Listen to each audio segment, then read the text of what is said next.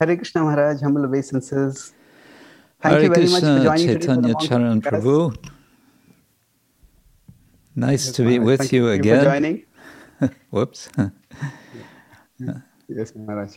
So, Maharaj, I thought today we could discuss on your book on cow care and how you have used the, uh, you have, for you, cow care is the starting point for a very serious uh, deliberation on very broad concepts like dharma, yoga, and bhakti, culminating in bhakti. So, maybe you could start with how, what inspired you to write this book? Sure. Um, first, let me do a little promotion, if you like. Uh, Now you can share your screen. this is the book. Okay. oh, excellent. I'll just make you full screen. Okay. And, care. And uh, you may notice on this top it says open access. Um, open access means that it's available for anyone and everyone to download digital copy uh, free of charge. Uh, so we can provide the link and yes, uh, you'll do that definitely. Anyone can legally download the book. Um, this is then uh, counted um, by the publisher, Palgrave Macmillan. Uh, this is part of a series, animal ethics series of uh, the publisher Palgrave Macmillan. And um, they register each download, which means that we keep informed how many how many people download the book. So up to now, it is over forty-one thousand uh, downloads since That's it was huge. published in the beginning of last year. Yeah, the Oh. number has slowed. In the beginning, it was uh, the numbers were going up rather quickly, and now it's slowed, but still. Uh, how I came to write? For I- academic, sorry, for an academic book, 41 for academic publishers book, 41k is a significant download. um, it? yeah, it's pretty good. some books, some academic books, uh, you can be happy if you sell 300 copies. Yes, Maharaj. Yeah. So I think this this is a very good strategy. You had mentioned to me that you know you got some sponsorship for the book, and that's how they gave the free access. So that's a, in one sense in today's world, getting a physical copy is not that easy in different parts of the world. Yeah. It becomes expensive. Yeah. So this free access sounds like a very good good strategy that can be used in general whenever Yes. possible. Do all publishers allow this, Maharaj, or it's only for some publishers? Um, I think gradually more and more publishers are making an option of open access. Uh, I, I haven't researched it, but uh, they seem to recognize more and more that it's, it's good for everyone involved. Um, it's, uh, it's not inexpensive, um, but um, I was encouraged by devotees, by friends, uh, to do an, a fundraising, you know, crowdfunding sort of thing. And it was successful, so it was possible to do. Um, Yes, you. yeah, so uh, to explain, oh, I wanted to also say that just a few days ago we have sent 80, 80 hardbound copies we have shipped uh, from Germany to India.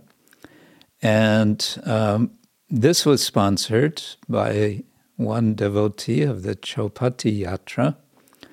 Um, Oh, and we are going to be sending these as complimentary uh, co- copies to various academic institutions, to particular individuals, professors, and uh, various scholars. Okay. So That's wonderful. That's I mean it's, it's also physical copies will reach we reach physical libraries that also has its Yeah. own reach. Yes, that's the idea.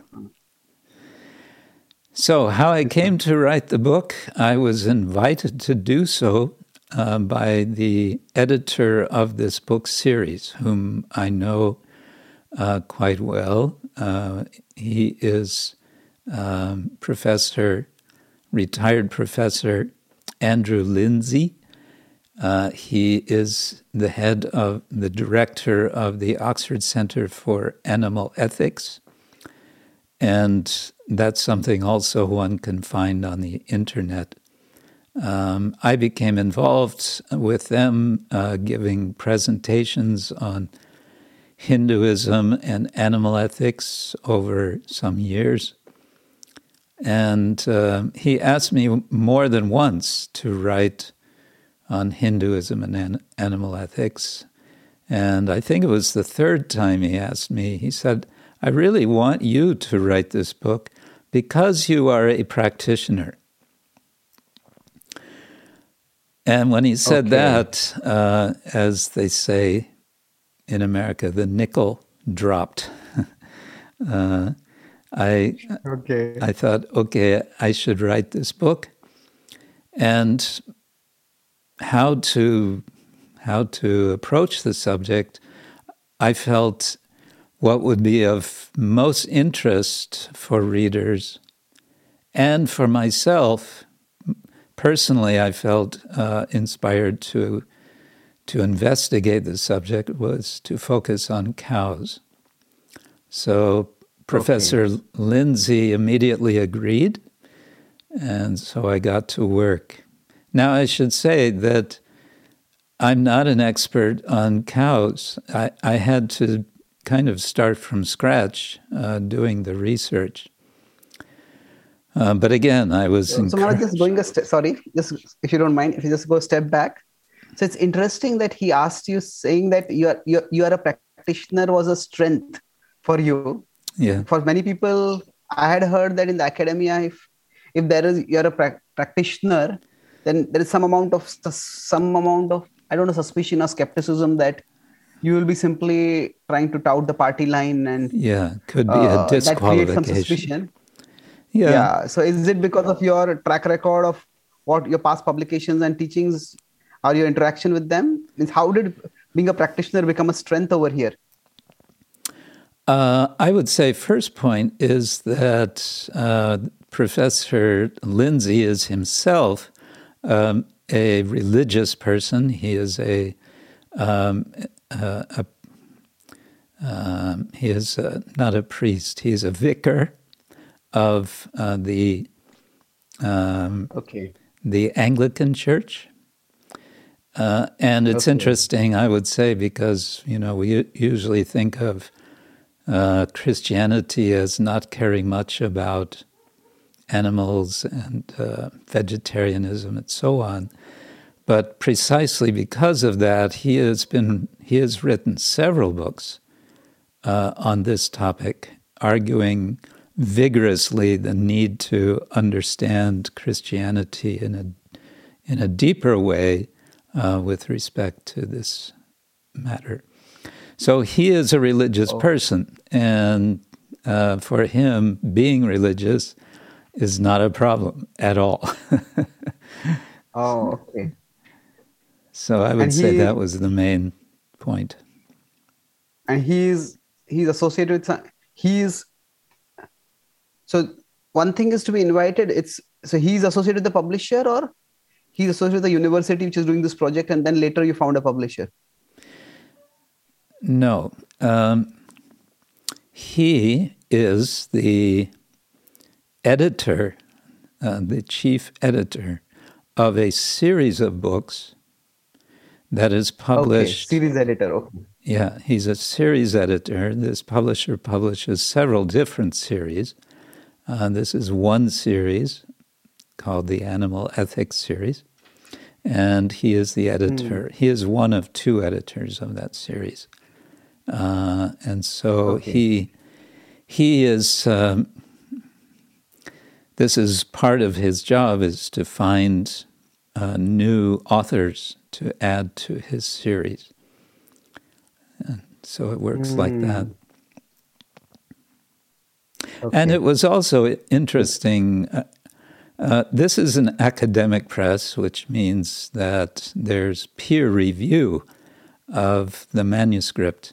Actually, two times. First, there's a peer review of the book proposal, uh, which I received, and uh, the response I got from the anonymous peer reviewer was very positive, and at the same time uh, gave uh, I don't know two, three, or four points that they felt I should uh, attend to, or um, which maybe wasn't in my initial proposal, something.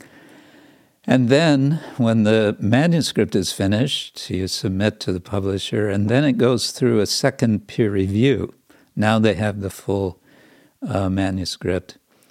But in my case, um, actually didn't go through second peer review. It simply went to uh, the editor in chief of the series, namely Professor Linzey, and he looked through it and then he just gave his green light. He said, "This is fine.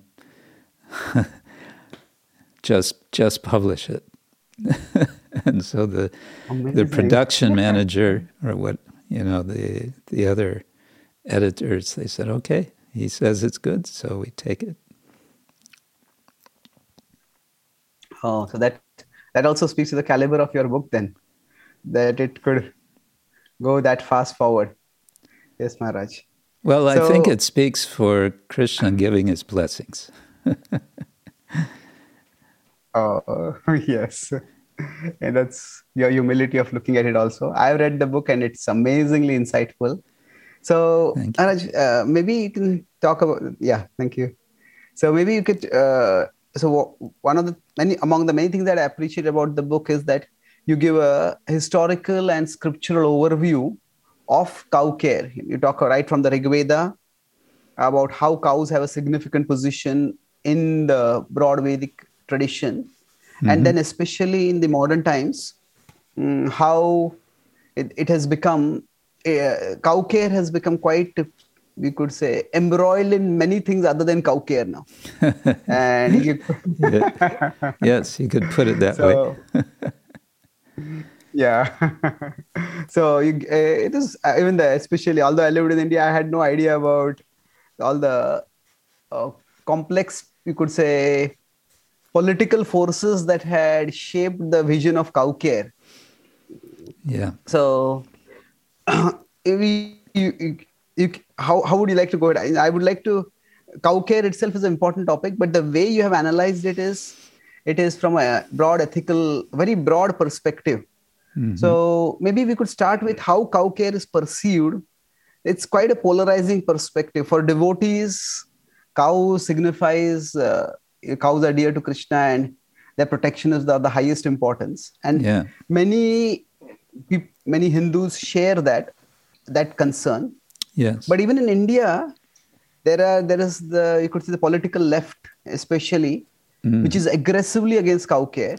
Yes. And uh, in India, in fact, especially in South India, there are various places where there are beef eating festivals. Yes. Where they specifically just defy, they do that. Yeah. And uh, they consider that as their inalienable right. And also in the West, uh, sometimes the Hindu religion or the broad Vedic path, one of the ways of dismissing or uh, deriding it is these people worship cows and drink uh, cow. They don't even use the word cow urine they use the cow pee the p word. So it's a very in one sense a volatile subject. Mm-hmm. so how did it how did it uh, how did this become so volatile? Maybe you could trace that history? Mm, okay. a little bit. Briefly yes. Um, yeah. I think we have to see it all in the context of uh, the development of uh, a, an identity, a national identity in late 19th century India. Um, Okay. leading up ultimately to independence from the British, but also continuing because I think uh, Shrivatsa Goswami, uh, the very um, very nice um, scholar devotee of the Radharaman community, when I interviewed him, Yes. he uh, we were talking about this, and he said, he said actually, uh, the colonial period did not end in 1947. Rather, it started in 1947. really? Yeah, that is a strong. I have heard that colonial mentality has continued to some extent, but started in 1947. That's a strong statement. What do you mean by that? Well, he likes to say things shocking statements. Uh, I think his I think his point is that the the influence of the West really got moving after 1947. The cultural influence, maybe the political uh, presence of the British ended, but the the cultural influence really got into motion, you know, not just in India, but globally.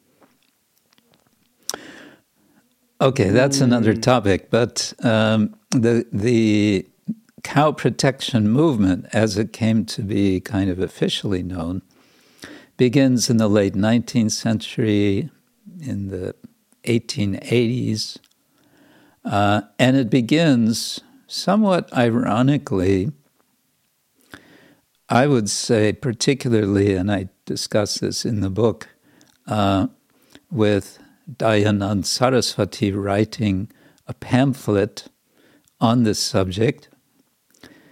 And what I mean by ironic is that he gets it printed. So we have mass production of a message, and this mass production gets produced and distributed through technology which came from the West. Hmm. Um, Okay. and then he also, in that pamphlet, discusses about um, cow protection organizations, institutions. And how will these be organized? It turns out they'll be organized very much in a Western style of organization. Hmm. This seems to be a broad characteristic of the emergence of modern Hinduism, that almost all Hindu leaders did, to some extent, adopt Western styles of organization. Yes, And even Bhaktisiddhanta Thakur did that to some extent. yes. And okay, so even cow protection happened. So Maharaj, just to uh, 1880s Yeah. means was it that uh, I I don't think by 1880s there were organized slaughterhouses at that time. I don't know when they came about. So why did 1880s this concern rise? Was it that and we know in the Chaitanya Charitamrita, for example, that the British would eat, not the, the, the Muslims would. Chaitanya Mahaprabhu, in one sense, in use a modern word, he roasts Chand Kazi for the killing of cows who are considered to be mothers, who are like mothers. So the Muslim invaders did have the habit of eating cow flesh. So why did this concern rise at this particular time?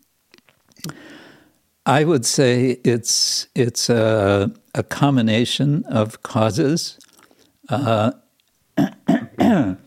excuse me, uh, but it could be argued, and I'm not a historian who delved into the details here, but I suspect uh, that the real moving force is not so much uh, the Muslim eating of cow flesh, but much more the British. And one reason for that is simply that the British were slaughtering um, vastly larger numbers of cows than Muslims at the time because they were feeding their soldiers with uh, with uh, with beef. And uh, mm. I think there was some increasing awareness of this, but but uh, as it happens, and I think this is also at least partly to blame on the British, uh, the British were benefiting from dividing the Hindus and the Muslims um, in various ways. Mm-hmm. And so to pitch the Hindus against the Muslims was uh, in the interest of the British, as I understand, in many respects. Yeah, divide and rule. Divide and rule. Their policies, yeah. Yeah. And so, in any case, um, whatever the details of conflict came, it did come to open conflict over the issue of cow killing, uh, on the surface at least, between Hindus and Muslims. Uh, in one town, as I remember, it was in Punjab.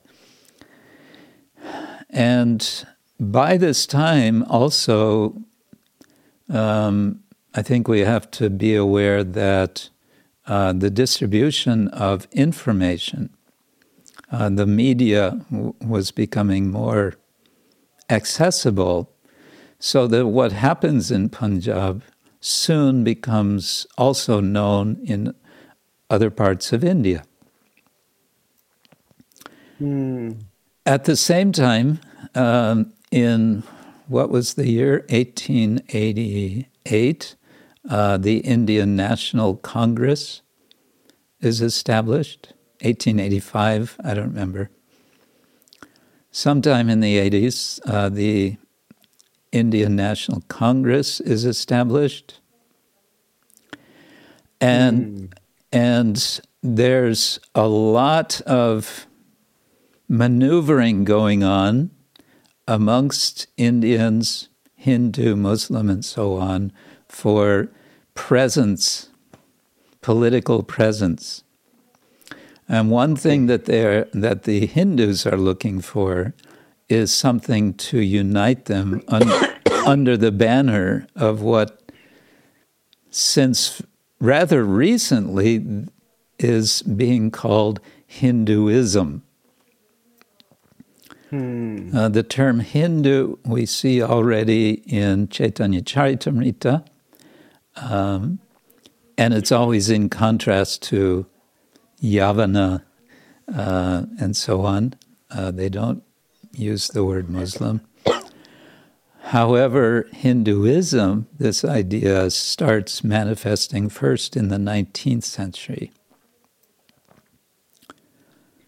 So then okay. uh, this becomes, so then the cow, protection of the cow, uh, the cow becomes a symbol of, uh, of Hinduism, which seems, it seems like cow becomes like a ready made symbol, uh, which points to an ancient past uh, of what is understood uh, by these people as cow protection, and uh, it it kind of opens up because of the potential for uh, for articulating a unity for India, not just Hindu but India, and this was uh, this was Gandhi's perspective. He wanted to say you know, the cow is, is for everyone, and protection of the cow is for everyone. It has nothing to do with Hindu and Muslim. Uh, he, he saw also in uh, cow protection a kind of ideal that could be pursued by everyone and bring everyone together. So, from early on, uh, politics, early on meaning in the independence movement of India. Cow protection uh, is taking, yeah, a rather front row seat, we can say. Okay, front row seat. So, was it at that time also opposed by, say, Muslims or British, or at that time it was not such a? It, you said started as a unifying issue so yeah. did it become a polarizing issue at that time, or or how did it become uh, polarizing? Well, the polarization, yeah, polarization was there um, from the 1880s. There were there were riots uh, happening, as I said, in Punjab.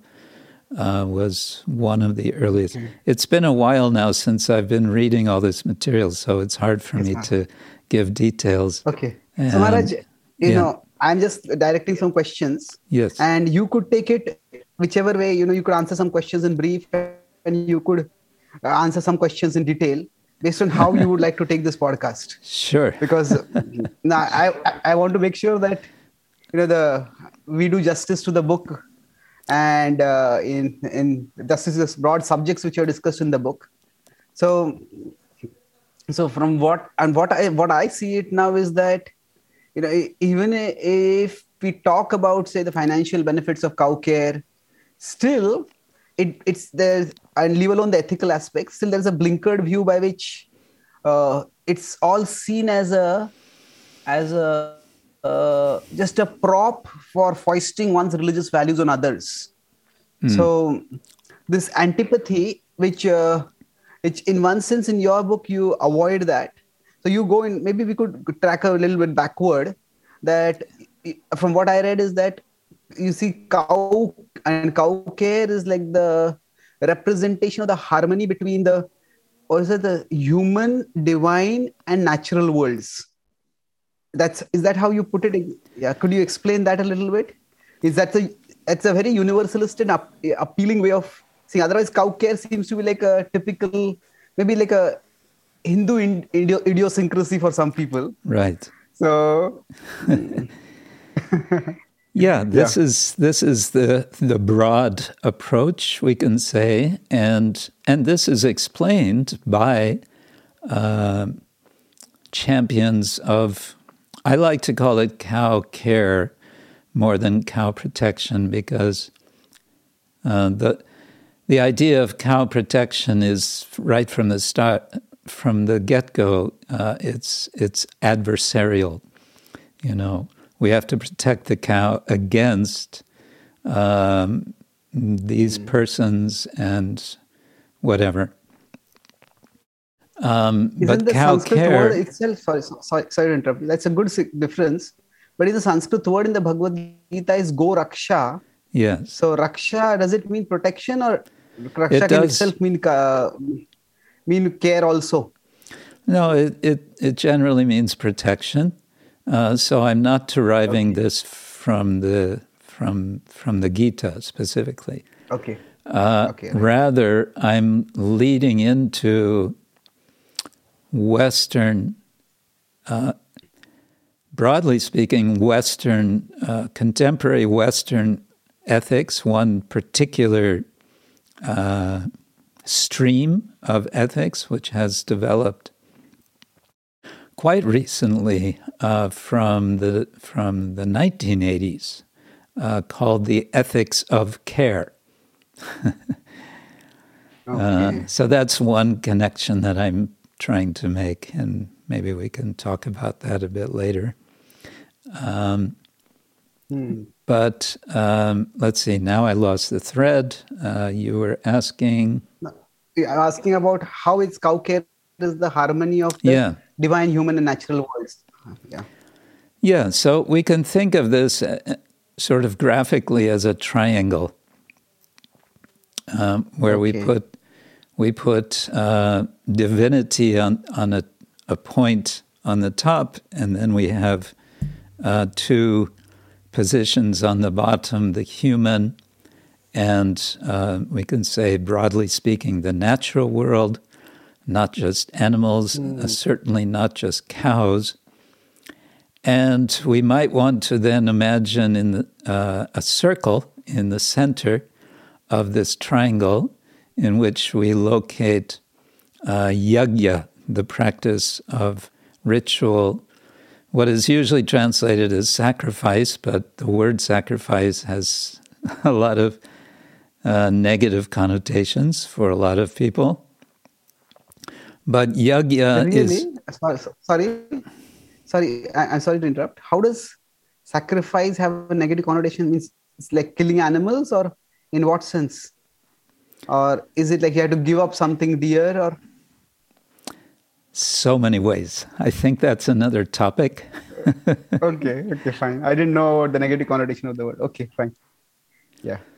So, ahead, so if we put yag, let's just use the word yagna yes. and say if we put that in the center, then then that takes us uh, to much of what uh, Lord Sri Krishna is speaking about in Bhagavad Gita, especially in the third chapter of the Gita.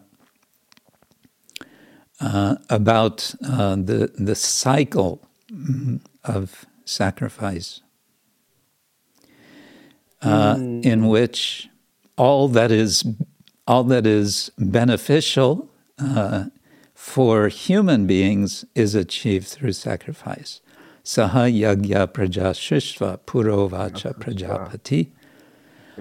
Anena prasavishyadvam eshavostvishta kamaduk. Mm-hmm. Yeah.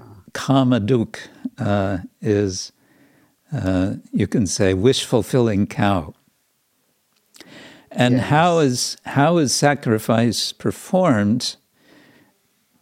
It's generally considered uh, from the ritual texts that an essential item is ghee or ghruta in Sanskrit. Mm.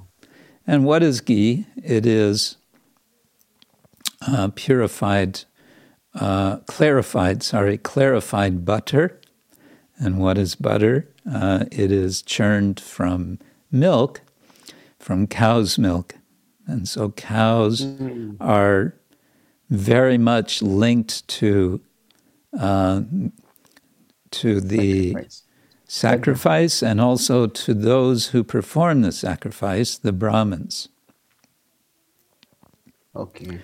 And therefore, it's said that the cows and the Brahmins are to be protected um, because we need both of their services uh, to maintain a harmonious relationship uh, with nature and uh, with the higher powers who are overseeing nature.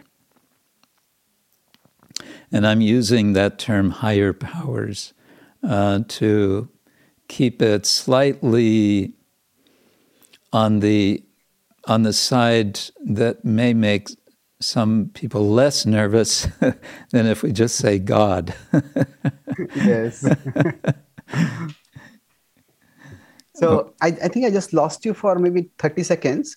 So oh. the, I, so I got the point that the cows uh, and the yagya, and yagya, they connect us with the higher powers. And the cows are connected with yagya and with those who perform yagya, brahmanas. Mm. And then I next thing I heard was the higher powers.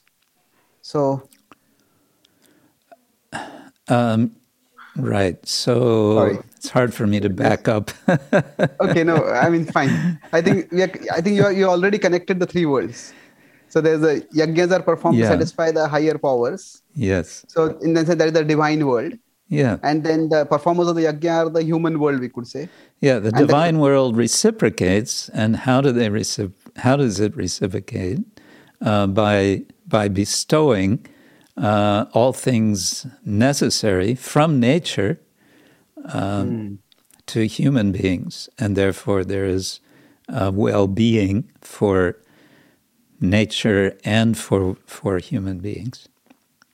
So, like that. And that's all described in the th- uh, chapter 3 of Bhagavad Gita. Yes. So, um, so that that triangle I was speaking of, I think this can be one way of understanding how, in particular, cows are uh, are taken as uh, as valuable.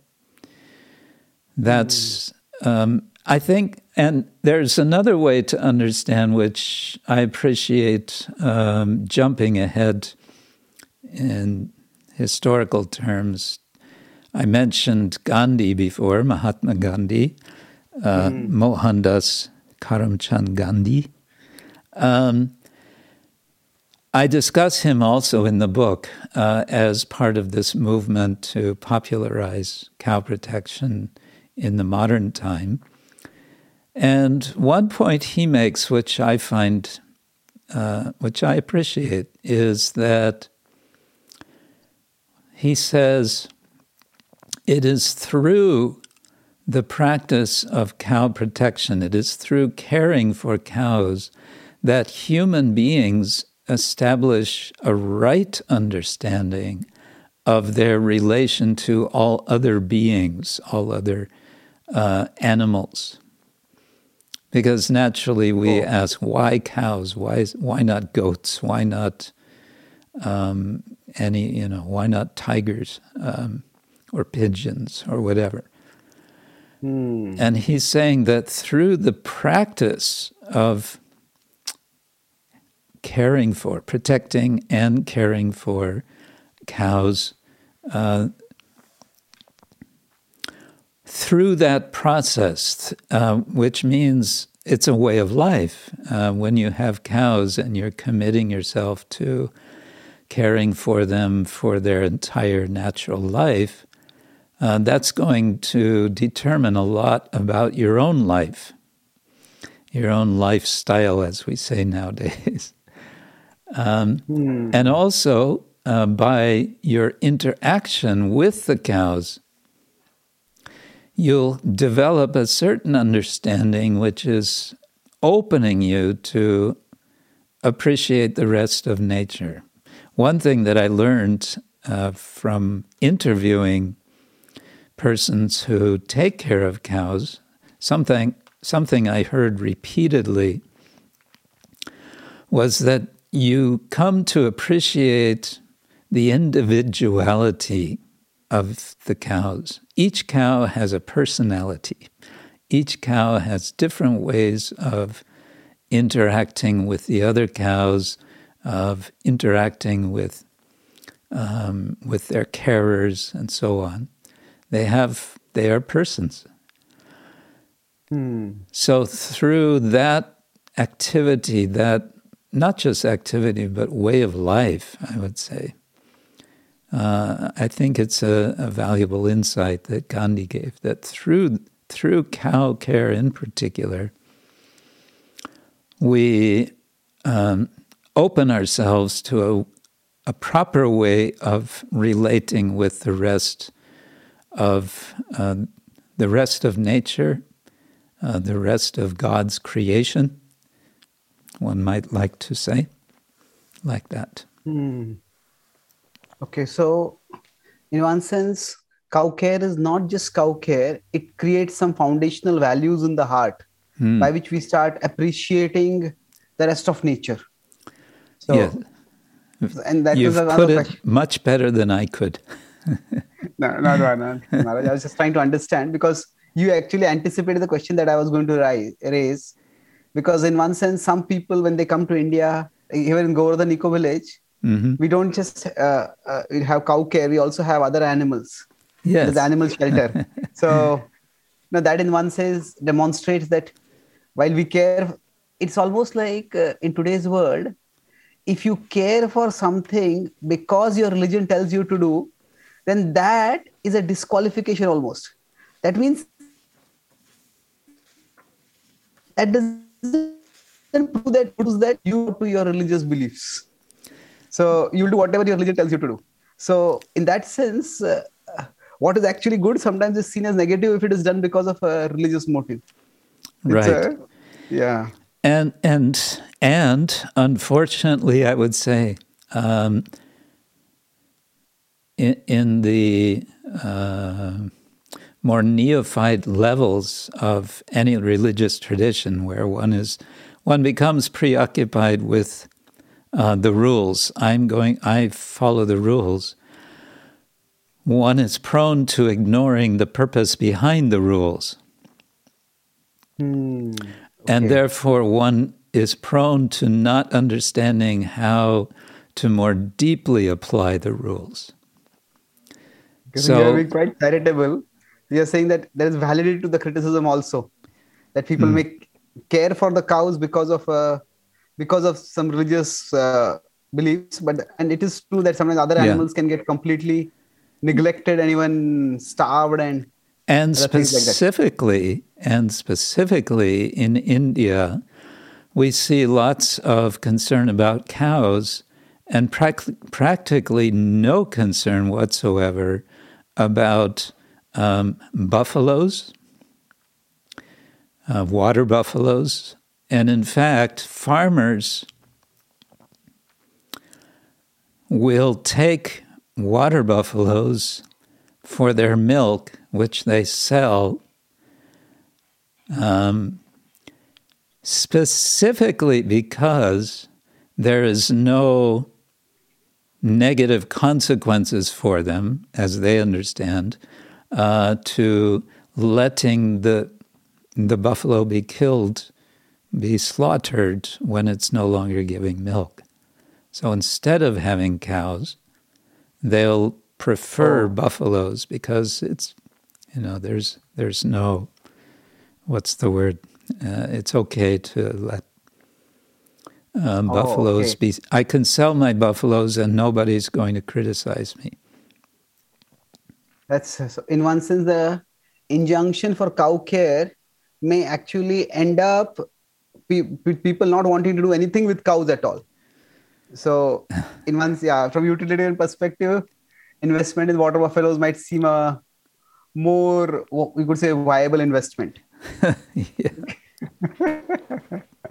yeah it's it's quite complicated. It is. So- and Yes, uh, You know, it, speaking of that, maybe it's jumping a bit, but uh, the situation in India, and we discuss this also in the book, has become so um, paradoxical in this regard. There's high respect for cows on the one side, and on the other side, um, India has the largest dairy industry in the world. Uh, since the 1970s, since it was organized uh, in such a way that all the small um, d- uh, cow owners could sort of channel all of their milk into these huge processing plants like Amul and so on. The, each of the parts of India have their own uh, company names uh, which means that those cows, when they're giving less milk or no longer giving milk, they will be sent to the slaughter for slaughter. And then the the leather industry in India and uh, the cow and buffalo meat industry are very substantial. All of this meat gets exported um, practic not all of it, but a lot of it gets exported, and so there's that's you know there's a whole economy going on uh, in that respect, and there's a government institute in Chennai uh, which uh, promotes uh, the leather industry. It's a government institute, and they're promoting uh, leather products. They're encouraging, and they're they're producing, they're creating different leather products and getting people to buy them, and so on and so forth. Oh. So, f- from the government's perspective, this is if it's getting revenue, why bother about any other considerations? So, so if I understand right, Yes, Sorry. but Yeah. it's complicated. Speaking of the government, um, I don't know if it's proper, but I can. I will say you can um, censor later. But I met um, about two years ago. I was able to meet um, Shrimati Maneka Gandhi in her office in Delhi. Uh, she is a central gov- government minister, and she is she has been working for animal protection for many years. And uh, in our meeting, which went longer than was scheduled for. She was very kind to um, give me more time than she had initially given. Uh, practically the whole time, she was just complaining about the government that she works for. Oh, really? Saying that, you know, on the one side, um, so many things are being said uh, in favor of animal protection, but on the other side, uh, there's the ministry, you know, this ministry and that ministry, which is promoting, um, you know, the leather industry and, and the, the milk industry and so on, and the, the beef.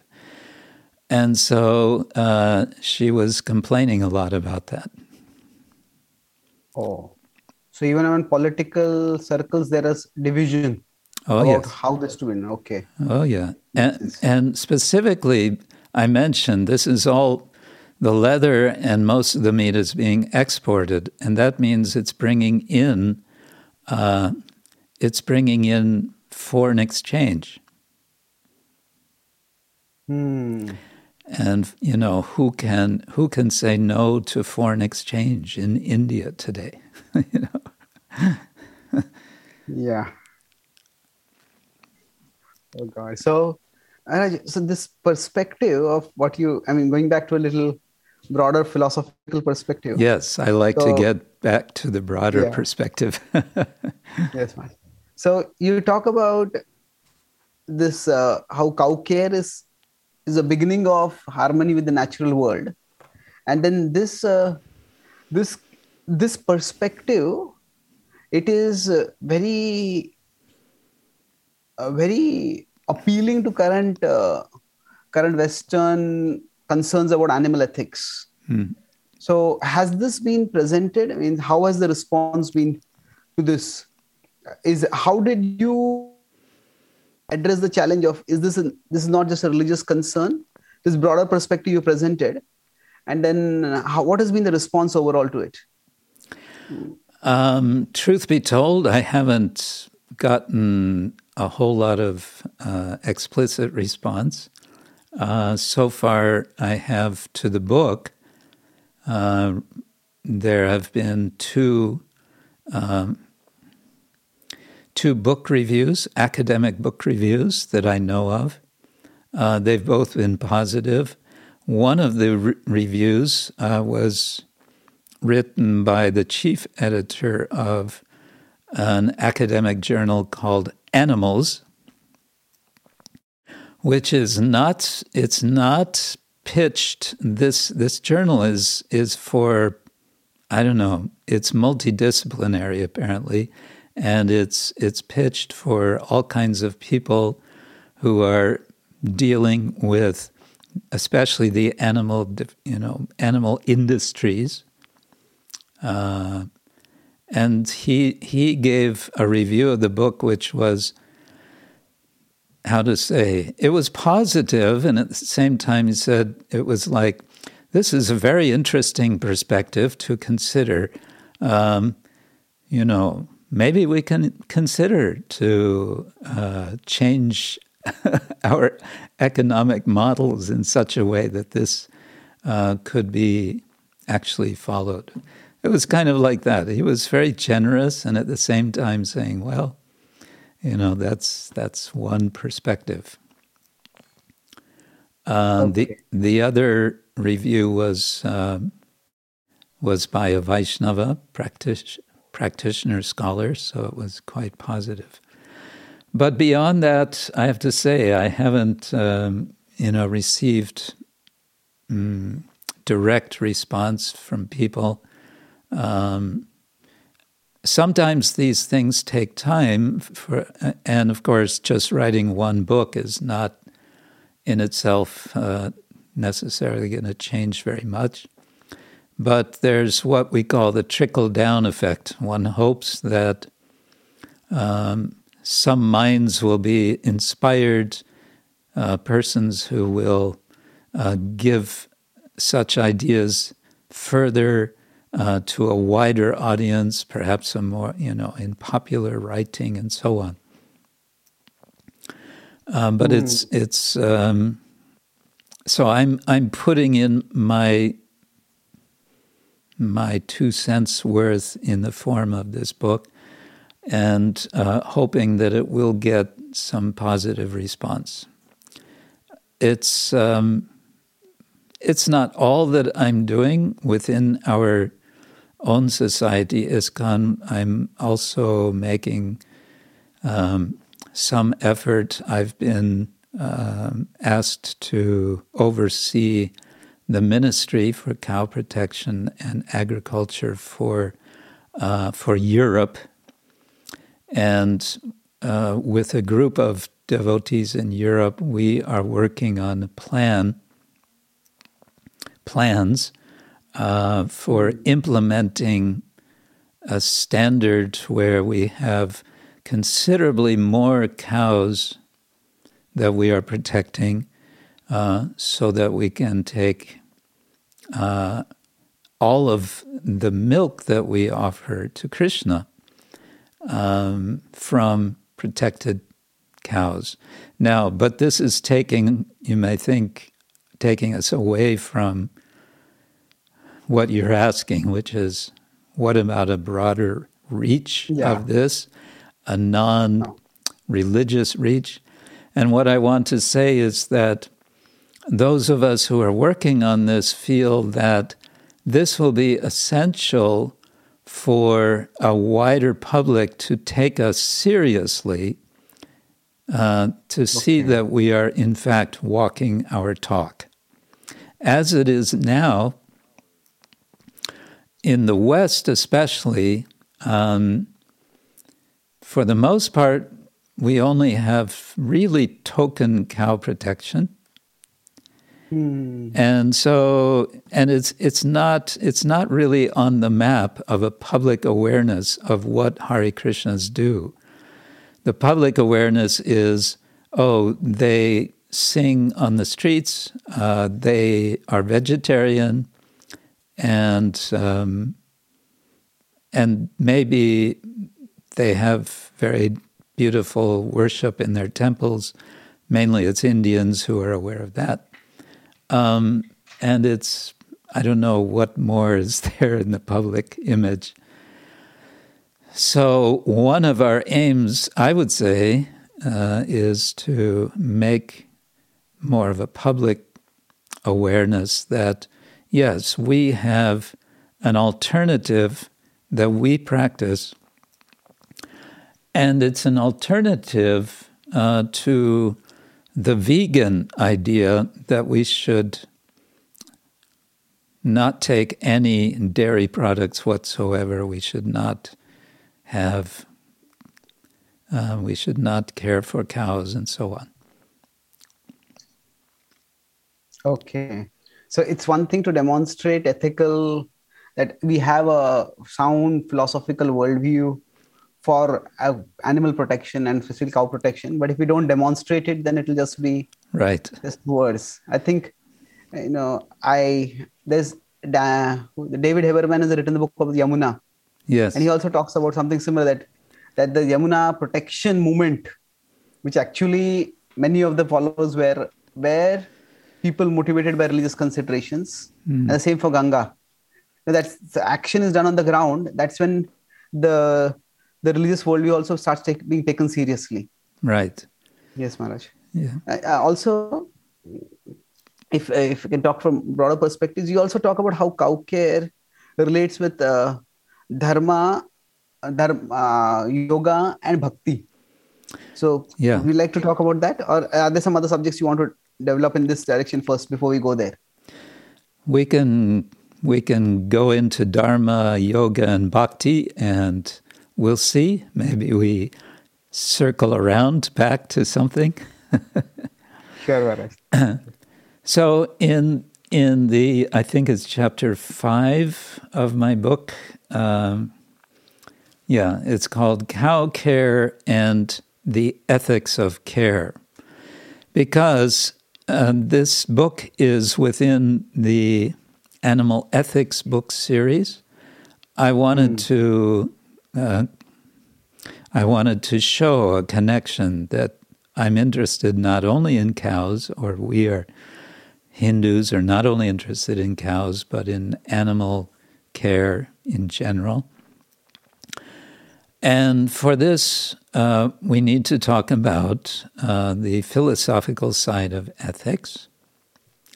And for this, I'm introducing terminology and practices and culture uh, which are very foreign uh, to Westerners. And I want to try to see how we can bring the two discourses together. Okay.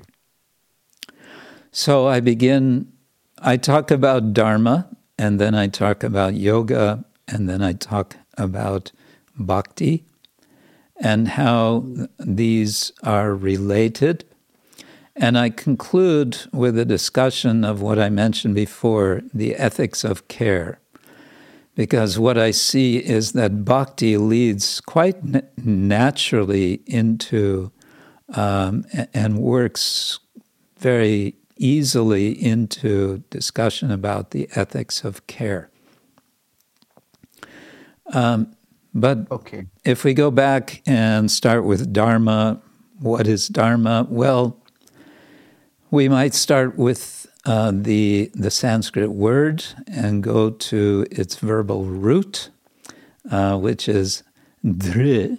Uh, in in uh, Roman transliteration, it would be D H R with a dot under the R, retroflex mm. r, which is hard okay. hard to pronounce. I'm wondering if I should close this curtain so that I don't look so strange on the mic on the Oh, I think you might also be feeling hot. No, no, it's it's quite pleasant here actually. Oh, um, but if you give me a couple of seconds, I can do Sure. this.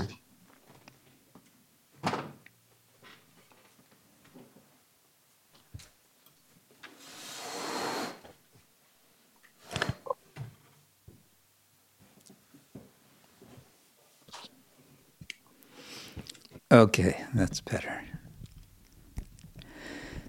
Mm. Yeah, so so this verbal root can mean something like to sustain.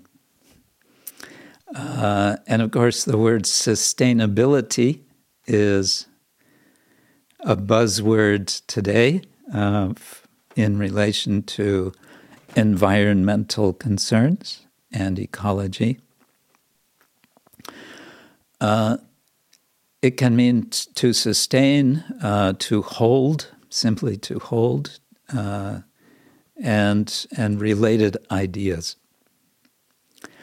So, uh, in different dimensions, uh, if we start from the broadest dimension, Dharma is about cosmic order, if you like, and this would bring us back to uh, what we talked about before this triangle um, with divinity and uh, humanity and nature.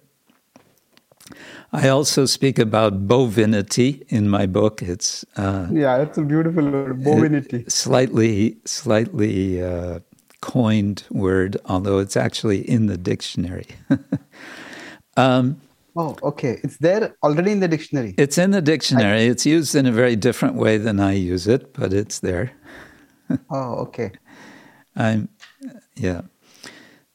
So if we think about cosmic order, hmm, Hmm. and we think about bovinity, uh, if you like, jumping back to the subject of cows, then Dharma is very much concerned with care for cows, protection of cows, connected with the sacrifice, uh, and and there and thereby keeping the cosmic order. Okay. Now, Dharma is also about, um, we may broadly speak of ethics in the sense of obligation. Uh, the question that uh, a common or a major question in any discussion of ethics is what do I owe? What do I owe? Okay. And to whom? Um, and the Dharma tradition, from the perspective of, of Dharma Shastra, one scholar has pointed out the really foundational uh, principle in Dharma Shastra is the idea of debt. The idea that we are born with indebted. We're indebted to our parents, to the ancestors, to the rishis, to the um, to the uh, celestial beings. Uh, we are indebted uh, to human beings. We are indebted to living beings, Bhuta, Bhuta Rina. Okay. And so, what what I call in this uh, chapter that aspect of dharma settled duty, and that which we understand as as soon as I'm born, I have obligations. That's one aspect of dharma, uh, and it connects to this broader sense of uh, order that I, as a human being, have certain obligations. And those obligations extend beyond simply uh, relations to other human beings. Okay. That there is moral significance to animals, there is moral, they have a moral position, uh, they belong to another way of it's put in modern uh, ethics discussion is they belong to the moral community. Moral community. Okay. Um, and then, well, I don't know how far to go in this, but with Dharma, uh, we talk about another aspect of Dharma, which is Dharma as deliberation on right action.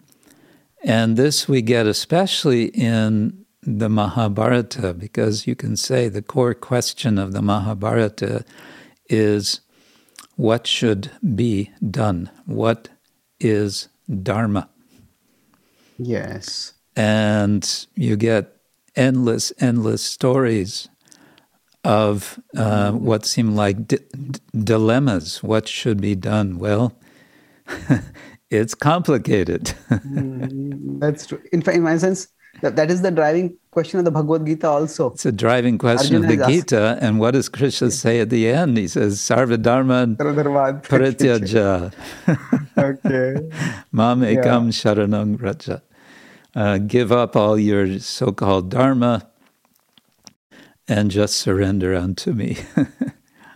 Hmm. so that's another aspect of dharma. So just to repeat, the two aspects are one is the aspect of duty, what we owe to others, and that is the ethic. settled duty. In other words, it's something that I'm not even going to question. I just, I understand it as, or I accept it from the get go for whatever reason as my duty. Okay. Um, and that may translate into all kinds of things. We can take it as varna duty, ashrama duty, and swadharma may be included. Uh, but there may be other things that we consider. But the sort of core of that from the tradition is that we have five debts which need to be paid. Okay. That's kind of That- where it all goes back to. Yes, ma'am. So that is one aspect of dharma, and the other you said is about When The- when we're not sure what we're supposed to do, then then we deliberate on dharma, or we is a- deliberate on right action. So I'm suggesting that deliberation is also part of dharma. okay ethical deliberation. Ethical I think at the end of the. Bhagavad Gita, Krishna says, Arjuna talks about it as this is dharmam samvadamavayo. Hmm. Yeah, Sanjay said this is a this conversation of dharma between these two great souls I have heard, and I'm thrilled by hearing about it. Yes, So- and Krishna tells Arjuna, now deliberate, isn't it? He says, now, Yes. now you decide on what to do. Hmm. Oh, okay. So dharma, in that sense, is a nice. It's a broad thing where we are clear, do doing what is clear to us, Mm. and when it is not clear, then contemplating to clarify. Both are in the se- both are within the semantic ambit of dharma. Right. And this Okay. clarification uh, may involve um, very cl- complex factors. Yes. And the example that I'm I'm giving is from the Manu Samhita discussion in chapter five about what is edible and what is not edible. Uh, because if you look closely at that chapter, it's actually rather confusing. It seems like Manu is saying one thing, and then it seems like he's saying the opposite. Okay. Uh, and I discussed that in an earlier chapter in more detail, um, but I bring it up again here and refer to uh, the commentary of one Mimamsaka um, person, Medhatithi, from the 10th century, in Quite a celebrated person with Yes. respect to interpretations. Yeah. Yeah, so he gives an interpretation of Manu talking about eating, what to eat and what not to eat. Um, maybe I can read that short statement, shall I? Shall I read that briefly, what he says? Should I try to share the screen, Maharaj, so the audience Oh. can also see? Which page is this roughly? Uh, page 173. Okay. Chapter 5 or which? Yes, chapter 5. Okay.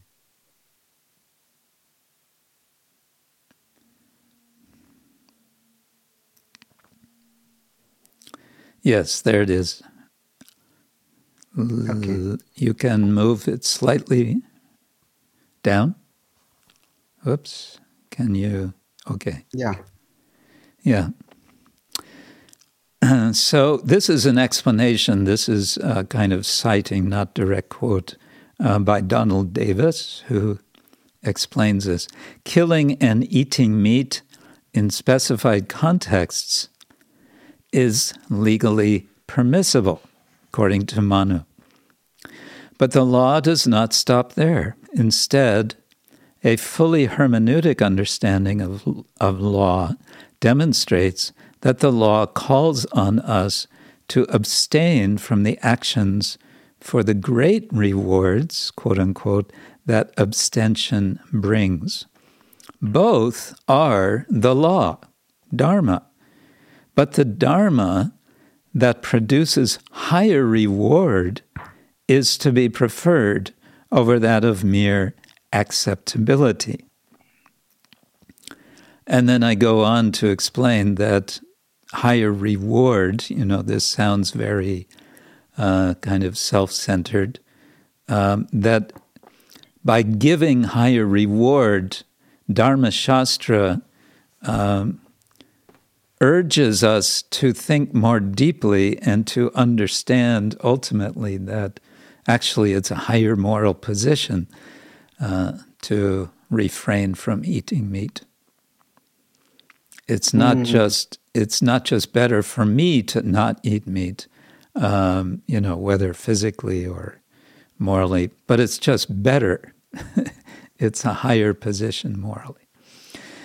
Yeah, so Dharma as deliberation, and then we have a third aspect of Dharma, and that is Dharma as cultivation of virtue. Maharaj, just one minute. So Yeah. Before we, so based on the Medhatithi uh, quote, the point which you are making is that uh, Manu's passage is illustrating this ethical reflection or ethical deliberation that where, where the principle is that y- yes if uh, there's allowance for meat eating but uh, the fact that there is a higher reward and also the higher reward is holistic. It's not just like we will individually get but the whole whole nature and whole of creation would be existence would be benefited by that is that the point you're trying to make through this Yeah. So that's a specific example of uh, deliberation uh, on Dharma as deliberation, where uh, we find what seems to be a confusion, uh, possibly two different messages in Shastra. Because someone may say, well, I just follow Shastra. It's very simple. Dharma is very simple. I just follow Shastra. And so Dharma is only about settled duty, uh, period. Okay. And what I want to say is, well, it's not quite that simple. Dharma is more than that because if you want to understand Dharma more deeply, to do the right thing um, for the good. When we speak of ethics, we're speaking generally of two principles. Uh, what should I do, which is what is right for me to do, and then what should I do to bring about good, okay to bring about good. And this, this is the Western terminology. Um, yeah, so anyway, deliberation is part of Dharma. That's all I want to say. And this is a Okay. nice example of it in the context of animal uh, ethics, because what is the whole problem? The problem is that human beings think uh, it's, I mean, the vast majority of people think it's completely normal and proper and uh, and even religious uh, to eat meat. Uh, And um, so we're pointing out that just maybe that's not the case. Yes, it can be proper if you do it the right way, and that's what Manu also has suggested here. He talks about that in chapter five of the um, of the Okay. Manu Samhita. Um, okay, but then we go on to Dharma as cultivation of virtue, because another major cate- or a category of ethical discourse in Western discourse on ethics is called virtue ethics. Virtue ethics. yes And virtue ethics is the idea that if I am virtuous, I will act rightly, using the terms right and good. I will act naturally in a right way if I am virtuous. Hmm. And then, of course, the question, and then the question comes: So, Yeah. what constitutes virtue? and Yes. and you have a two thousand five hundred year old discussion in Western philosophy: what is virtue? Um, and I simply want to say here: yes, we also have within the Dharma tradition discussion about what is virtue. Oh, this is amazing. So the way I'd heard about these three broad schools of thought in ethics. And virtue ethics is one. I think another is consequentialist ethics. Yes. And then what brings about good utilitarian consequentialist. And the other is, is it uh, Kantian category moral imperatives that these are the things we should do. Uh, duty-based or something that's that's only one type of um, that's Kantian ethics, which I guess would go under the major third category, which is deontology. Deontology, yes. So basically, you have presented dharma as as connecting with all three uh, schools of ethics, isn't it? Because if dharma is set, settled duty, means that will become deontological. Yeah, it's utilitarian, then it's then it is that it's like ethical. It's more reflection what will consequentialism. do good. yeah. Consequentialism, and then virtue ethics is. Yeah, They're all also- concerned with what is right in order to get what is good. That is common to all, all the three uh, types of, you know, broad categories of uh, of ethical discourse. But yes, what is right for doing what is good. Is that what you said? No. And- What is to be done? Okay. What is to be done is the right. One should do the right in Okay. order to bring about the good. Okay. Makes sense. Yes. And um, maybe as a footnote, but I mention in the book, um, I refer to one contemporary scholar. He's uh, Shyam Ranganathan. Uh, he is teaching in, I'm not sure if it's University of Toronto, but he's in Canada. And he's written quite extensively on uh, Indian ethics. And he points out that bhakti is a category in itself beyond the three of deontology, consequentialism, and virtue ethics. He says bhakti brings us into a whole new category. Why? Because, he argues, the good, uh, sorry, the Recording stopped. recording stopped. Oh, Recording in progress. oh we just Sorry, came Maharaj. back. When it went off, it seems for a minute. Yeah. I, the last thing I heard was that you have mentioned in your book. That was the last thing I heard. Oh, um, yes, I refer to Shyam Ranganathan, a professor in Canada uh, who uh, teaches mm, Indian philosophy. He talks about ethics and he identifies bhakti as a fourth category beyond the three categories of deontology, consequentialism, and virtue ethics. Oh, okay. He says bhakti is a different category. And why? Why is that? He says because in bhakti, um, the right is the good. to act right in bhakti is itself the good. So it's not that, unlike in the other categories, you're doing something hopefully right to bring about something else which is good. Oh, so this is something like There's in our a- tradition we say that means and the ends are the same in bhakti. Right. Okay. Right is the good. Okay. Anyway, um, that's that's a, a point which I found useful for this discussion.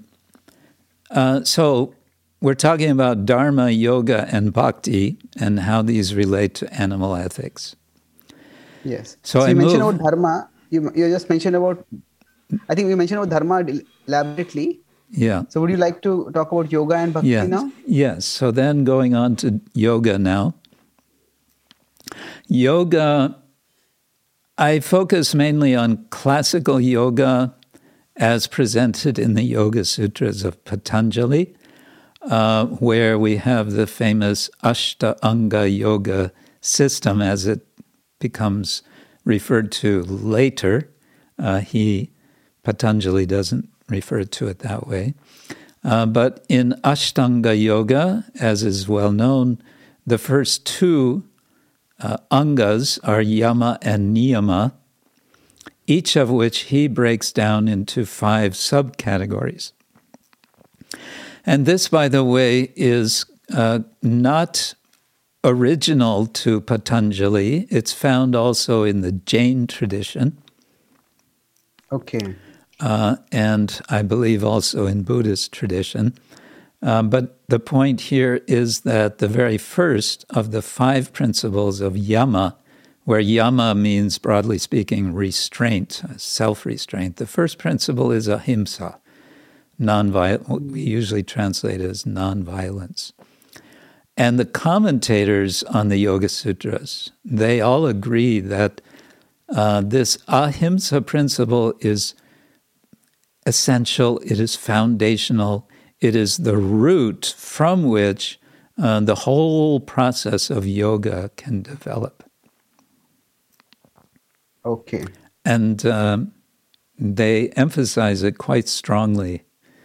Uh, that uh, this is to be practiced by everyone. It is not, uh, in this sense, if we connect again back to Dharma, it's samanya Dharma. It's for everyone. It's not just for persons of a particular varna or whatever. Do the Yoga Sutra commentators define what non-violence is? Do they include vegetarianism or or how do they because Kshatriya warfare is also there? But how, how do they do they define it or they leave it? They don't they don't go into that too much. Um, Patanjali doesn't go into it except um, except in one sense, and I have this quote also. If you like to share it, uh, this is on page one seven nine. Okay. and uh, this is Yoga Sutra two, th- uh, chapter two, Sutra thirty-four.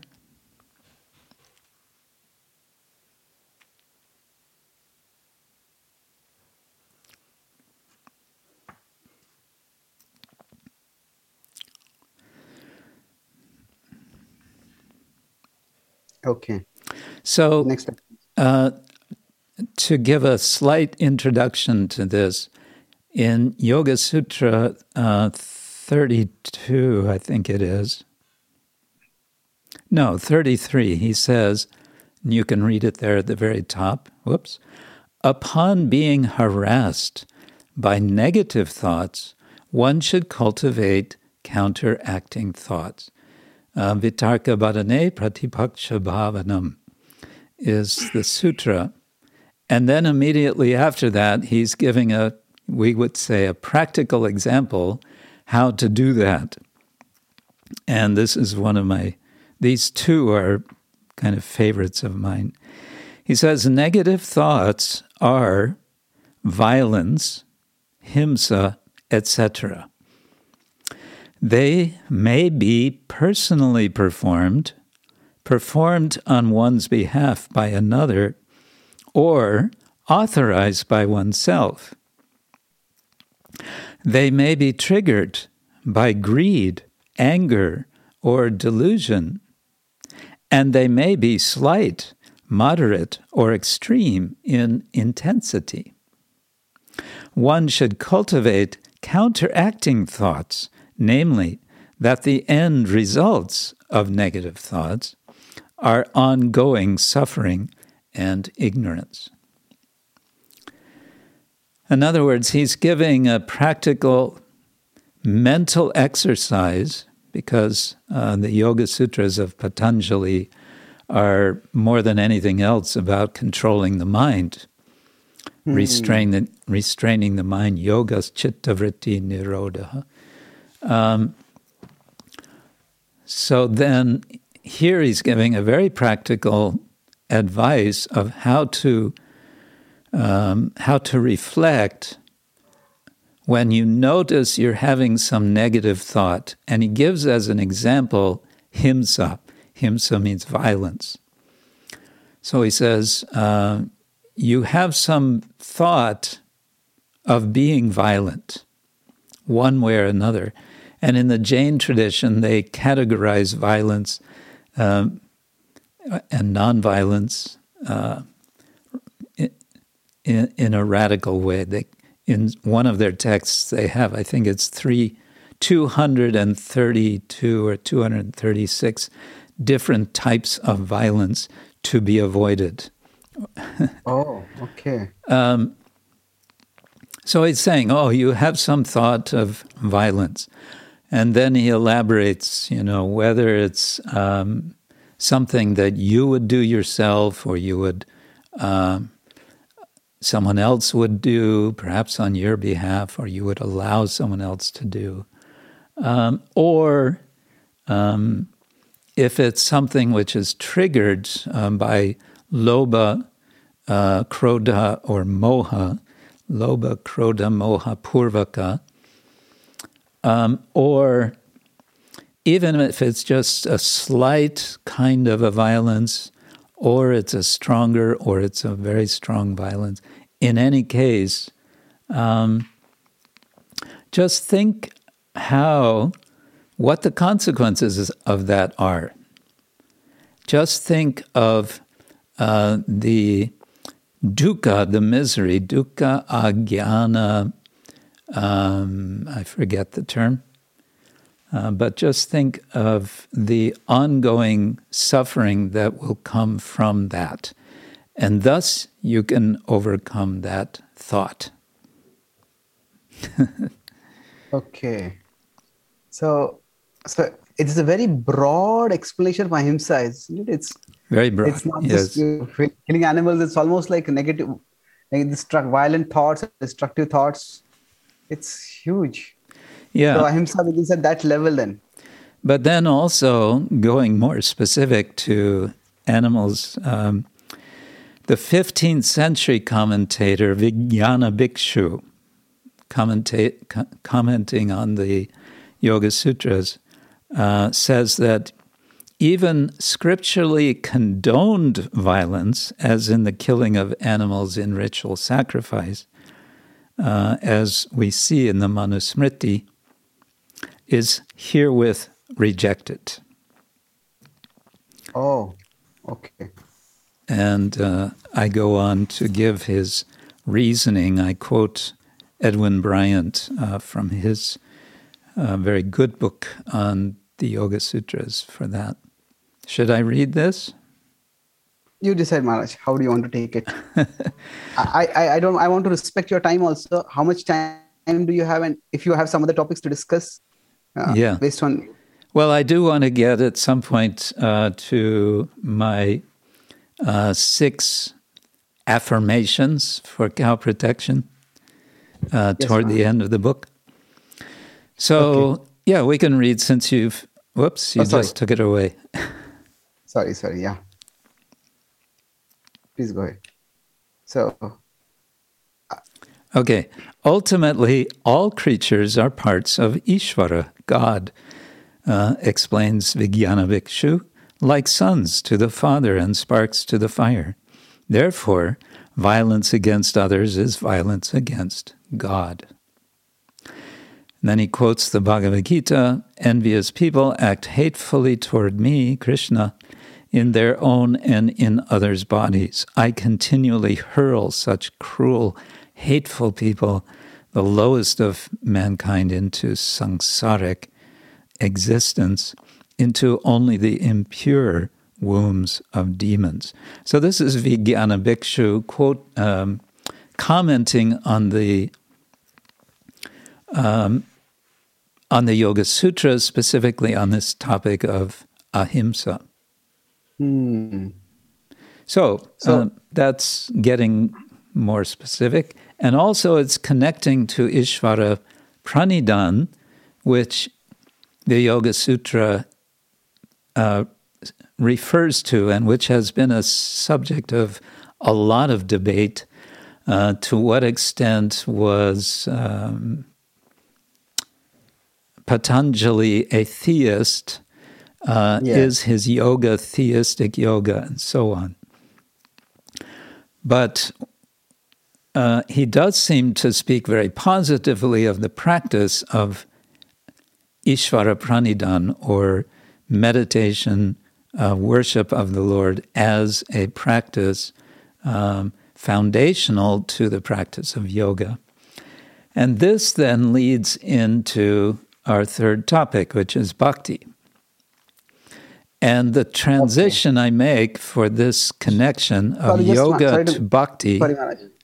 If I may just inter- uh, so in one sense, you are saying that dharma naturally. I'm just trying to connect this with our topic of cow care. So when you talk about dharma as a settled duty or as a virtue and as a uh, as a deliberation, so through all these, like by the Manusmriti quote, dharma does enjoin and similarly, yoga also enjoins that through its fundamental dictate of uh, ahimsa, as well as the fact that Ishwar Pranidhan, because if we are to surrender to Ishwar, then naturally we take care of parts of Ishwar. So, in that sense, you're saying that these two foundational aspects of the Vedic teachings or Hindu Dharma, whatever word you use, they they they strongly support animal ethics. Is that the point you're making through this? Yes. Um, okay. Supporting animal ethics in um, in two ways, which we can take as specifically negative, as opposed to the positive practice of bhakti. And Okay. here we can make a distinction if we go back to these terms cow protection, cow care. So we can say cow protection is the negative. Um, you know, stop doing something, prevent something from happening. Whereas cow care is something positive, and that's going to lead us to to get to the punchline, if you like, into go seva, the idea of serving cows. And why would we want to serve cows? Because cows are dear to Krishna. How, how do we know that cows are dear to Krishna? We know from Shastra, specifically from, excuse me, Srimad Bhagavatam, which uh, our acharyas identify as uh, the decisive scripture uh, for understanding absolute truth. Um, So that's going the fast route. And in between, I talk about the story of um, Bharata, who is practicing yoga. And in his practice of yoga, he becomes distracted. And how does he become distracted? By saving a baby deer and becoming so attached to the deer that he, after death, as the yogi, takes birth in his next life as a deer who remembers his previous life as a yogi and thus prepares himself for the next life as Jada Bharata, hmm. who ultimately becomes the teacher of a king. And what is it he teaches him? By his example, by Jadabharata's example, he teaches him uh, to care for all living beings, even ants. That's fascinating, Maharaj, isn't it? That although he could have, he said, an animal deviated me from my previous life. He doesn't bl- bl- hold the animal responsible, but he's taking care of the smallest of animals. Yes. So, yes, well, Maharaj. and I also suggest, and it's this could be argued against perhaps, but I, I find it personally meaningful. Although we generally say Jadabharata fell down uh, because of his meditation on the deer, and then he, therefore he had to take birth as a deer. I want to say that this is by higher arrangement for him to experience the life of a deer as part of his education as a yogi. okay. and uh, ultimately leading him into uh, a position of bhakti, uh, a mentality which has genuine concern, genuine care uh, for uh, the animal kingdom, as we say. Hmm. So, so the in bhakti, the genuine care comes because of the same point which was mentioned in Ishwar Pranidhan, more or less, but at a deeper level that all living beings are parts of the Lord whom we want to love and care for. Yes, and if we go back to uh, Vijnana Bhikshu, viol- he says violence against others is violence against God. And so we may understand that's okay, that's not a good thing, violence against God. Um, but the sort of full growth of that sense is that why is that so? It is because the Lord is present in all beings.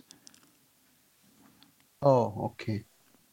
And it is bhakti that gives us the vision of that? And it's bhakti that gives us the vision of that. And that takes us back to um, my sort of key verse from Bhagavad Gita. Pandita Samadarshina, 518. Yes, Yes, Maharaj. please. Pandita Samadarshina.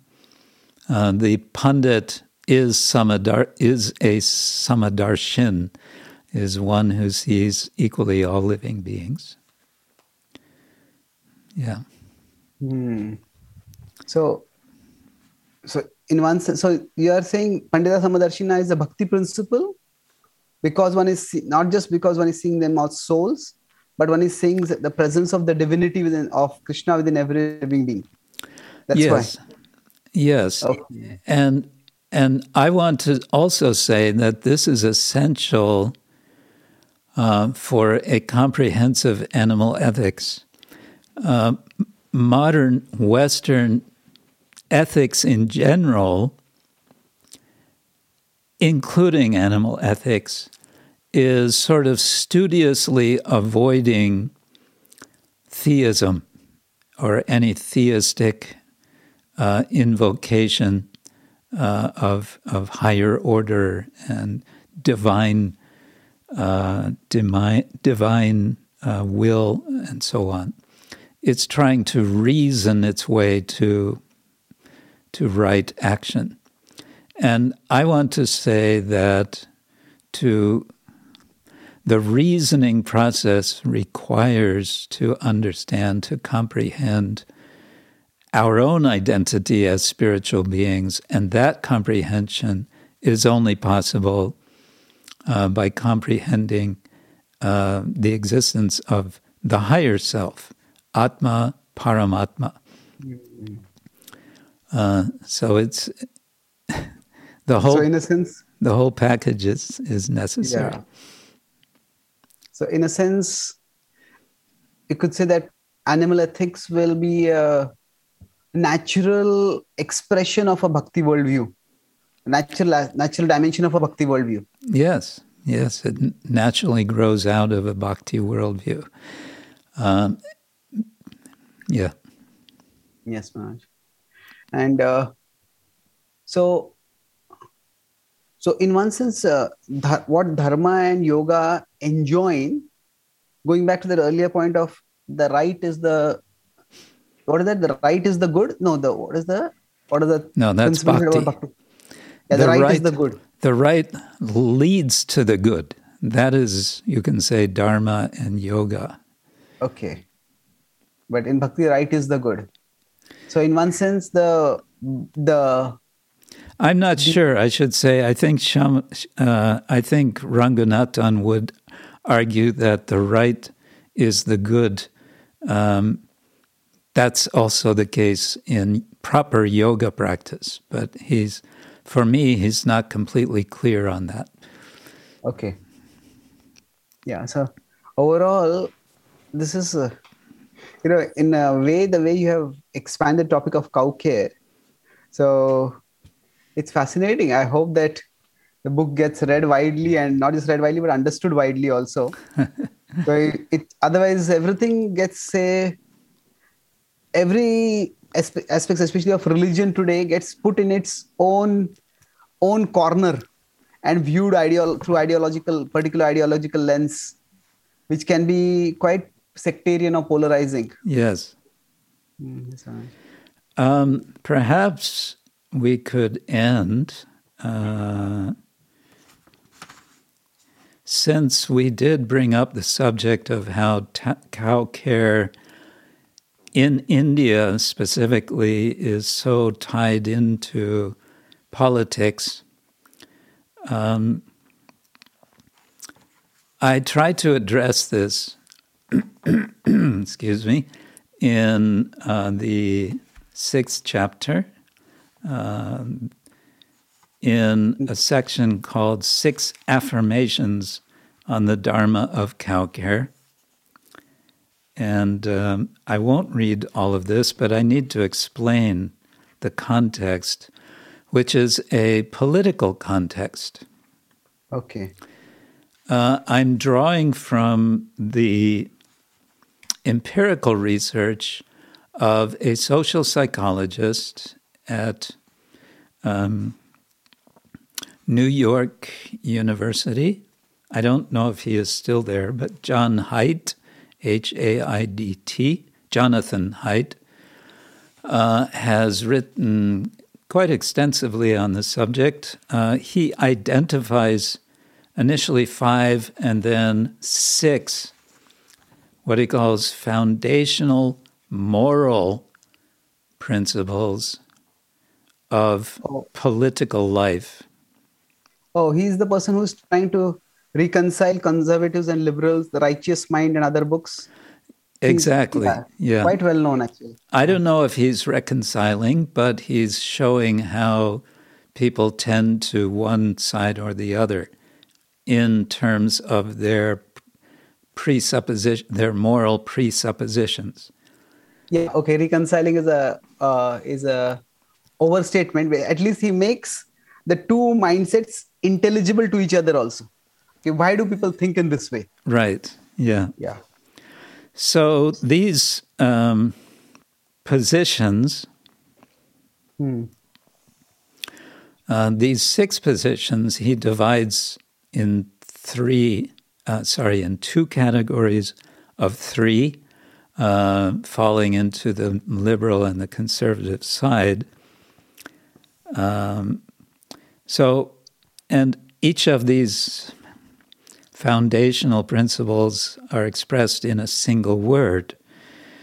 And so we have, uh, first of all, care, Okay. the opposite of which is harm. A second principle, moral principle, is fairness, the opposite of which is cheating. A third moral principle is loyalty, uh, the opposite of which is betrayal. Then authority, the opposite of which is subversion. Uh, sanctity, the opposite of which is degradation. And a sixth one he adds later is liberty, uh, the opposite of which is oppression. What I've done is taken each of these six principles and suggested with what are called affirmations ways in which we can think about how cow care could actually be practiced and um, address all six of these principles rather than just one or two or three of them, which makes cow care political. Okay. That's fascinating. So the first of these, um, if I can briefly go through them, I, I give sort of longer paragraphs for each one, so that's a bit much. But uh, the first is cow care and care. Is this in the book somewhere? Uh, Yeah, this some- would be page 240. Oh, it's way here. Just keep-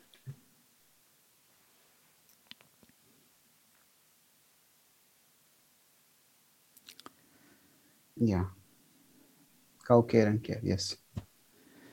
Uh, on page 240, yes. That's fine. That's fine. The first of Haidt's six moral f- foundations is care, the opposite of which is harm. We frame our care practices. Now, I've worded it as it's in the present tense, it's already happening. That's what an affirmation does. Okay. We frame our care practices in the general terms of ide- uh, sorry, ide- general terms identified by uh, one scholar, Vasudha Dalmia, in relation to bovines. More specifically, we have instituted a certification system. And I go on to explain this for, moderate, uh, for monitoring to ensure that all institutions and individuals who care for cows and wish to have the monitoring agency's seal of approval must follow minimum standards summarized in the five basic rules of the care system for lifelong care of animals. And that's in another section of the book. That's a bit earlier. Okay. Um, now, yeah, I can elaborate on that. Uh, just generally, I'll say I encountered uh, cases in India w- where there's a goshala, and the people who are taking care of the goshala advertise themselves as champions of cow care. Hmm. And then you go and you look at their cows and you see these cows are not being taken care of properly. They're not being fed enough. Um, Mm. or, you know, or they're, they're not being given any freedom uh, to move around. Some of them are so tied up, so tightly tied. I saw one case in our own institution. I was shocked. Uh, in one ISKCON institution in India, I won't mention where, I was shocked to see bulls tied so tightly um, by their nose they could hardly move. That's that's not cow care. I don't know what it is. Hmm. So I'm saying let there be uh, a system of certification uh, that sh- you know they're, they're, that shows that they're actually being cared for nicely. Then the second is cow care and fairness. Um,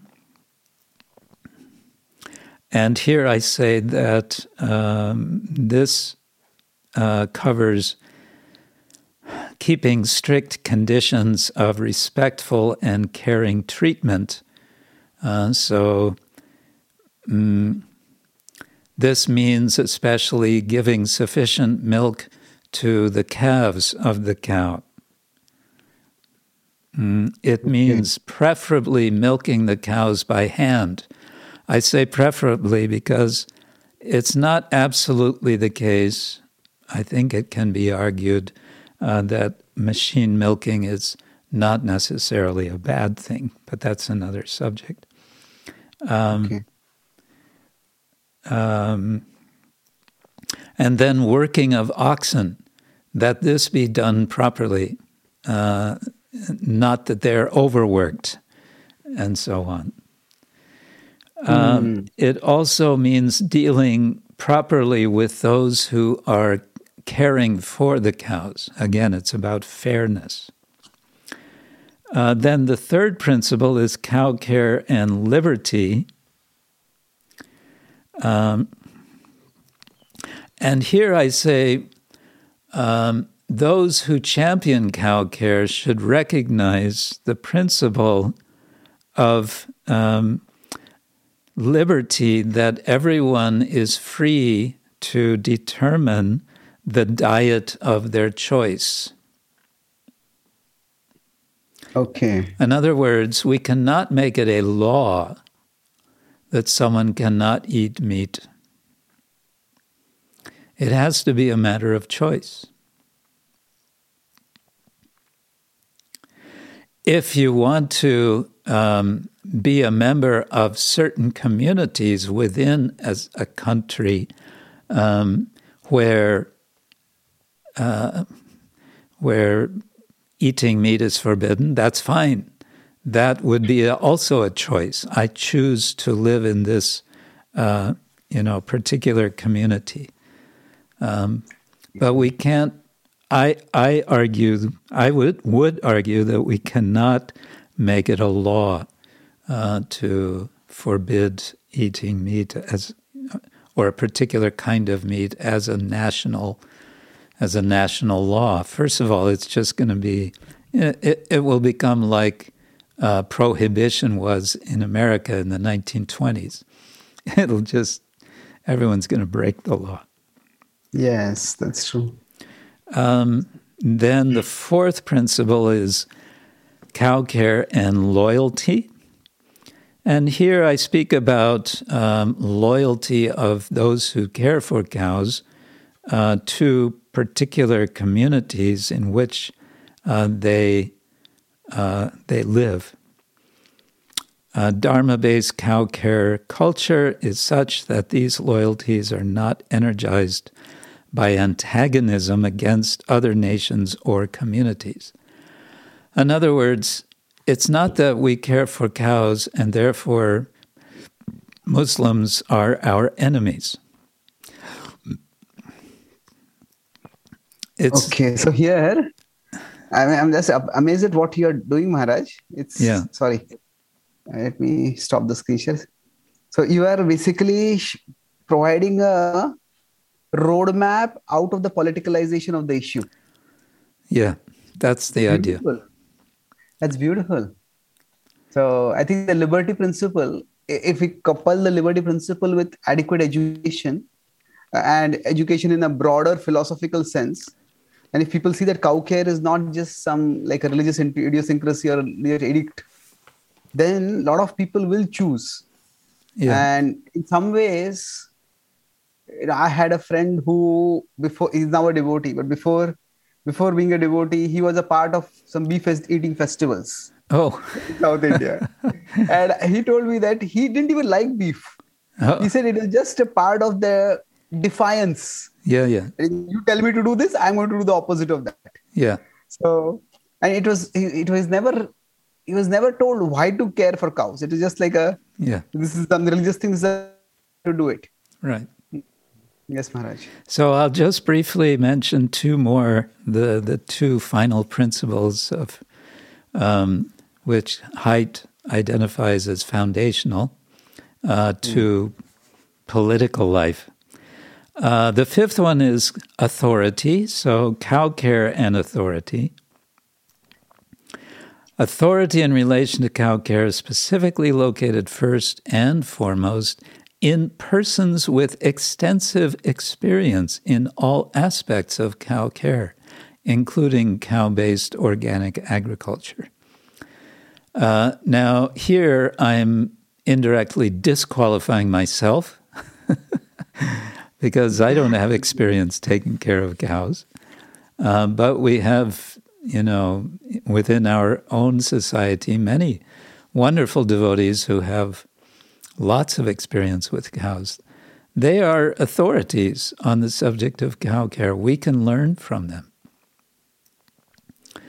Uh, but I also want to say, and I elaborate here, I believe it's in this section, about education uh, that education on cow care can be disseminated.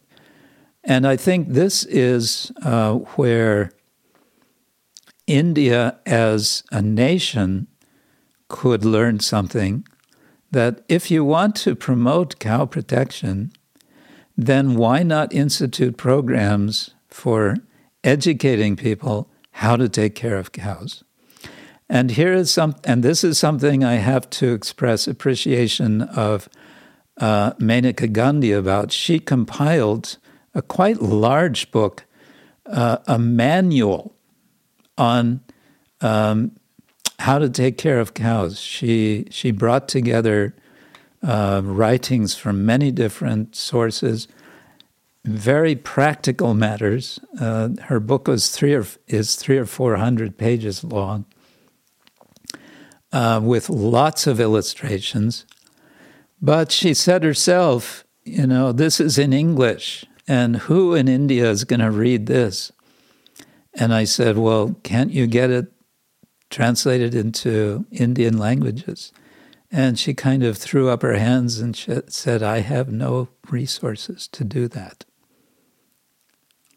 So, why isn't the Indian government why aren't the state governments, and it's the state governments who can make laws against uh, the slaughter of cows, why aren't those same state governments not making, facilitating that her book gets translated and distributed throughout their states? Hmm. So, in one sense, this is so important because even good hearted people want to take care of cows they may see it as economically unviable or they may see it as practically not possible. Yeah. So if the education is provided, yeah. And finally, the last one is cow care and sanctity. Hmm. Those who care for cows regard them as bearers of sanctity in that they are unique in their ways of creaturely being in the world, such that humans can care for them. For many Hindus, cows are special because they're regarded as especially dear to the supreme divinity Krishna. Therefore, they are practiced to give cows special attention. Such special attention is not at the cost of other creatures. And I mentioned Krishna has a pet buffalo. Rather, again, and this comes back to Gandhi's comment. Gandhi says, We can realize our duty toward the animal world and discharge it by wisely pursuing our dharma of service to the cow. Notice he says service to the cow. At the root of cow protection is the realization of our dharma towards the subhuman species. Hmm. So, a lot of people in India who show a lot of dedication to cow protection base their arguments largely on this last principle of sanctity. They say cows are sacred, cows are our mother, and cows are protected in Shastra and so on. That's fine. But what about the other five principles? If we see sanctity as one principle of uh, moral foundation of political life and ignore the other five, there will continue to be antagonism, there will continue to be this um, uh, tension, uh, this uh, fighting that goes on in the name of cow protection or against cow protection. That's amazing. So this is uh, this is where I think uh, the philosophical understanding can compiled with some uh, combined with some contemporary insights uh, can make the make the tradition's wisdom relevant for people without polarization maharaj Mm-hmm. it's wonderful So- I'm just trying to open up the discussion with this book on uh, on a different, on a bit deeper level than it's usually discussed, and then it's there for others to take it and develop it. Something which I don't do in this book is really get in, into the economics of cow care. I discuss it in a rather superficial way, um, but it's it's a very it's a big challenge and it will be different in different places. It'll be a different kind of challenge in India than it will be in Europe. Um, but there are major challenges on the economic side of it. Uh, and what I want to say is let's start with the basics. Let's think deeply on the side of ethics uh, and if we get our ethics right and understand this is the right thing to do, okay, then we can start think, thinking about discussing, analyzing, researching, experimenting, um, investigating. How do we do it? Okay. Yes. It's it's in one sense it's uh, once we have the sambandha, then we can have abhidheya. Once we have that conviction of something is to be done, Yes. then how to go about doing it. Exactly, exactly. Yes, Maharaj. Yes. Hmm. Maharaj, this has been amazing. I think a lot of devotees will be inspired by the way you have presented. Would you like to uh, speak some concluding words, or should I try to summarize and then you can conclude if you want to? Well, you go ahead and summarize your expert summarization talent. I don't know about that. I'll try today. So we discussed today, you could say, the topic of the universal principles of cow care and how they can be applied today. That was a broad topic which emerged eventually. So you start, started about how you got the invitation to write this book and uh, your being as a practitioner was uh, in one sense not a disqualification but a qualification. And then you decided to engage with the broader issues how the issue has become political starting from the 1880s with the with the hindus and muslims trying to maneuver for political space. At that time cow became both a unifying symbol for hindus at the same time like it became a polarizing symbol for others uh, in the broader world. So then from political context of how it's become polarizing we went back to how it could be seen as universal. So we went to the tradition and how cow cow care is will instill values by which we will care for the for the entire natural world. The triangle with with uh, divinity at the top and humanity and nature as below and in between is yajna so yajna is meant to satisfy divinity, and yajna involves cows, uh, a cow's milk made into ghee, and yajna also involves the priests who perform it, the Brahmins. So in that sense, sacrifice brings all the three together, and then when sacrifices are performed, that uh, yajna is performed, then you prefer the word yajna to sacrifice, and then then nature provides prosperity. Nature provides prosperity to us. So, so this harmony between the natural, human, and divine worlds. That's that is what is is done through yajna, and central to yajna is cows. And then we discussed also about how this uh, applies. This unifying aspect can be seen in terms of dharma, yoga, and bhakti also so dharma, we had an elaborate discussion of dharma as settled duty, dharma as ethical deliberation, dharma as virtues, and then you brought in dialogue with other with the contemporary ethics traditions or uh, schools of thought in ethics. So deontology, virtue ethics, utilitarianism. So the idea is that within the Vedic context, uh, quoting from the Manusmriti also about about uh, killing animals or not killing animals, that uh, there is a dharmic dharmic foundation to the protection of cows and animals in general. And yoga also starts with ahimsa which has a very broad scope but definitely it includes not killing animals. And Ishwar Pranidhan also has the idea of not killing animals because everybody is a part of every child of Ishwar. But bhakti takes it further that all living beings are that Ishwar is present in all living beings. And therefore and that vision that understanding as well as that realization can come through bhakti. And bhakti. And bhakti involves that the not the not just that the right leads to the good but the right is the good.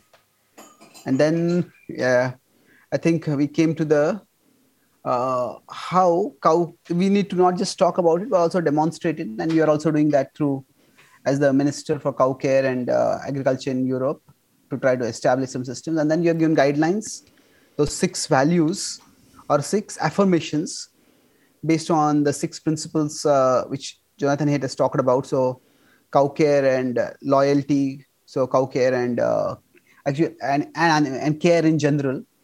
So, you can have standards for authorization. So, this broadly by those six affirmations, you're, you're both universalizing cow care as well as taking showing a pathway out of any political bracketing that might happen so if only one or two values are emphasized among those six, then political polarization may happen. But if the six values are embraced properly, then cow care can uh, can actually lead to uh, lead to a more harmonious existence. We can be more conscious of animal ethics, and that way, that can be the contribution of the Vedic tradition to this contemporary field of animal ethics.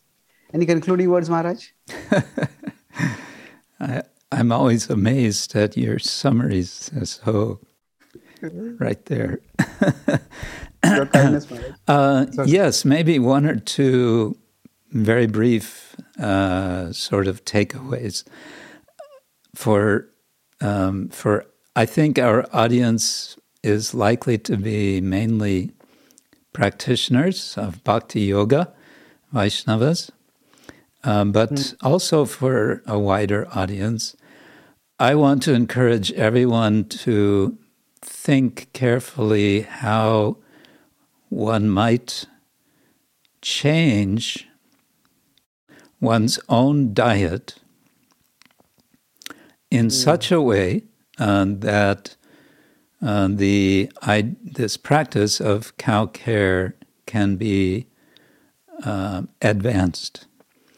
Now, this kind of goes back into a controversial thing amongst Vaishnavas, but just briefly, it is argued that it's all right to offer milk from non protected cows to Krishna because, although it's unfortunate that those cows will be slaughtered, uh, they will be eternally benefited because their milk has been offered to Krishna.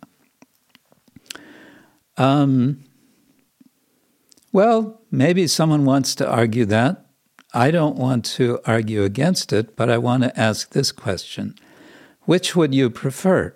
Would you prefer to, ha- to offer milk to Krishna, which has been uh, which has come from protected cows, and therefore you know uh, that that milk has been produced by cows who are peaceful because they know that they're not going to be slaughtered? Mm-hmm. Or would you say, well, it's really no difference to me? Milk is milk, and for Krishna, milk is the same also. Um, I'll give either milk to my children. Ultimately, milk is milk. Or would you prefer milk from protected cows? I think most, if not all, practicing Vaishnavas would say, well, of course, I would prefer to give uh, milk from protected cows. So, if that's the answer, then I would say, why not do something to make that possible? Hmm which leads to my second point, and that is we all suffer in this world. We all have so many problems, and sometimes life is so difficult, we ask ourselves, how can I overcome this trouble? Um, and sometimes we may go to a senior Vaishnava to ask advice. And sometimes uh, younger devotees, other devotees, come to me as an older devotee with that question Oh, I have this problem, I have that problem, everything is going wrong. Uh, what should I do? Can you help me? And I have a simple answer for that, which I've found to be very um, effective. My answer is serve cows. Really? Okay. Devotees are taken back. Serve cows? I don't have any cows. How am I supposed to serve cows? That's a detail. Uh, find some way to serve cows. It may be financial service by supporting cow protection. It may be by promoting cow protection on your uh, your social media. There, it turns out there's so many ways you can serve cows. And what I found is that those who uh, take my advice come back to me after some time and say, Wow, this really works. I feel so much better. Amazing. Okay. So almost like a mystical power of cow care, you could say. Yeah, so I think if more people would understand that cows, by taking cares of care of cows, we're actually benefiting ourselves in a very um, substantial way. I think uh, we would see some um, some major changes.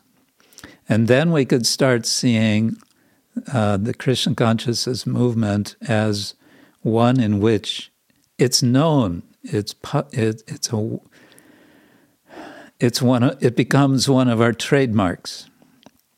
Oh, those are the people who who protect cows. And from that point, people will start to ask, so what is it about this? Uh, why is it you're doing? And so on. And then that starts having a wider effect throughout society. Okay. That's, I think. But it starts with us asking ourselves, what am I doing? Hmm. This what is quite actionable for everyone in one sense. What am I offering to Krishna? Yes, Maharaj. Thank you for sharing this. I think this is something which we apply at our own levels. Thank you. Thank you for thank you, Maharaj. Thank you for this opportunity. And um, can we, when we post this, put into uh, can we put the link uh, to the book for anyone to download so that you can make it available? Yes, I definitely do that. Okay. We have done it in earlier books also. Earlier podcasts also, we have already put it, but this podcast oh, will definitely okay. make sure that is Yes. Yeah. Thank you, Maharaj. Humble obeisances. Look Hare forward Krishna. to having you associate again in the future soon. Likewise. Hare Krishna. Thank you, Maharaj.